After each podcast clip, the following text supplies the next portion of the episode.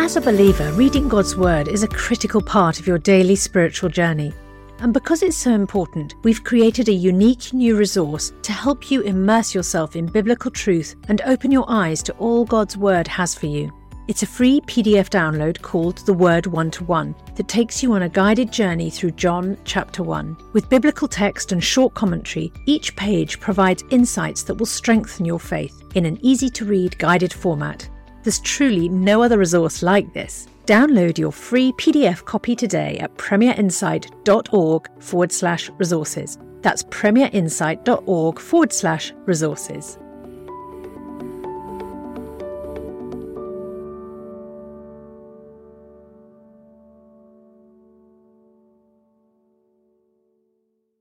Bringing the Word to life. The Bible in a year. Book of Numbers, chapter 11. Now the people complained about their hardships in the hearing of the Lord. And when he heard them, his anger was aroused. Then fire from the Lord burned among them and consumed some of the outskirts of the camp. When the people cried out to Moses, he prayed to the Lord, and the fire died down. So the place was called Taberah, because fire from the Lord had burned among them. The rabble with them began to crave other food. And again the Israelites started wailing, said, If only we had meat to eat. We remember the fish we ate in Egypt at no cost, also the cucumbers, melons, leeks, onions, and garlic. Now we have lost our appetite. We never see anything but this manna. The manna was like coriander seed and looked like resin. The people went around gathering it and then ground it in a hand mill or crushed it in a mortar. They cooked it in a pot and made it into cakes, and it tasted like something made with olive oil. When the Jews settled on the camp at night, the manna also came down. Moses heard the people of every family wailing, each at the entrance of his tent. Lord became exceedingly angry, and Moses was troubled. He asked the Lord, Why have you brought this trouble on your servant? What have I done to displease you that you put the burden of all these people on me? Did I conceive all these people? Did I give them birth? Why do you tell me to carry them in my arms as a nurse carries an infant to the land you promised on oath to their forefathers? Where can I get meat for all these people? They keep wailing to me, Give us meat to eat. I cannot carry all these people by myself. The burden is too heavy for me. If this is how you're going to treat me, put me to death right now. If I have found favour in your eyes, do not let me face my own ruin. The Lord said to Moses, Bring me seventy of Israel's elders who are known to you as leaders and officials among the people. Make them come to the tent of meeting, that they may stand there with you. I will come down and speak with you there, and I will take of the Spirit that is on you, and put the Spirit on them. They will help you carry the burden of the people, so that you will not have to carry it alone.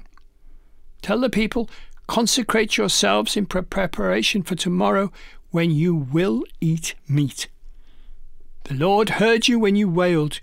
If only we had meat to eat, we were better off in Egypt. Now the Lord will give you meat, and you will eat it. You will not eat it just for one day, or two days, or five, ten, or twenty days, but for a whole month, until it comes out of your nostrils and you loathe it, because you rejected the Lord. Who is among you and have wailed before him, saying, Why did we ever leave Egypt? But Moses said, Here I am among six hundred thousand men on foot, and you say, I will give them eat meat to eat for a whole month. Would they have enough if the flocks and herds were slaughtered from them? Would they have enough if all the fish in the sea were caught for them? The Lord answered Moses, is the Lord's arm too short? You will now see whether or not what I say will come true for you. So Moses went out and told the people what the Lord had said. He brought together seventy of their elders and made them stand around the tent. Then the Lord came down in the cloud and spoke with him. And he took of the Spirit that was on him and put the Spirit on the seventy elders. And when the Spirit rested on them, they prophesied, but they did not do so again. However, two men whose names were Eldad and Medad had remained in the camp. They were listed among the elders, but did not go out to the tent. Yet the Spirit also rested on them, and they prophesied in the camp. A young man ran and told Moses, Eldad and Medad are prophesying in the camp. Joshua, son of Nun, who had been Moses' assistant since youth, spoke up and said, Moses, my lord, stop them. But Moses replied, Are you jealous for my sake? I wish that all the Lord's people were prophets, and that the Lord put his Spirit on them. Then Moses and the elders of Israel returned to the camp. Now a wind went out from the Lord and drove quail in from the sea. It brought them down all around the camp to about three foot above the ground, as far as a day's walk in any direction all that day and night, and all the next day, the people went out and gathered quail. No one gathered less than ten homers. Then they spread them out all around the camp. While the meat was still between their teeth, and before it could be consumed, the anger of the Lord burned against the people, and he struck them with a severe plague. Therefore, the place was named Kibroth Hattaavah, because there they buried the people who had craved other food. From Kibroth Hattaavah the people travelled to Hazeroth and stayed there. Book of Numbers, chapter 12. Moses and Aaron began to talk against Moses because of his Cushite wife, for he had married a Cushite. Has the Lord spoken only through Moses? They asked. Hasn't he also spoken through us? And the Lord heard this. Now Moses was a very humble man, more humble than anyone else on the face of the earth. At once the Lord said to Moses, Aaron, and Miriam, Come out to the tent of meeting, all three of you. So the three of them came out. Then the Lord came down in a pillar of cloud. He stood at the entrance to the tent and summoned Aaron and Miriam.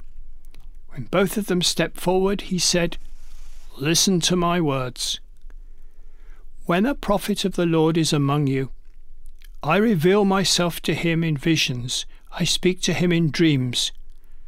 But this is not true of my servant Moses.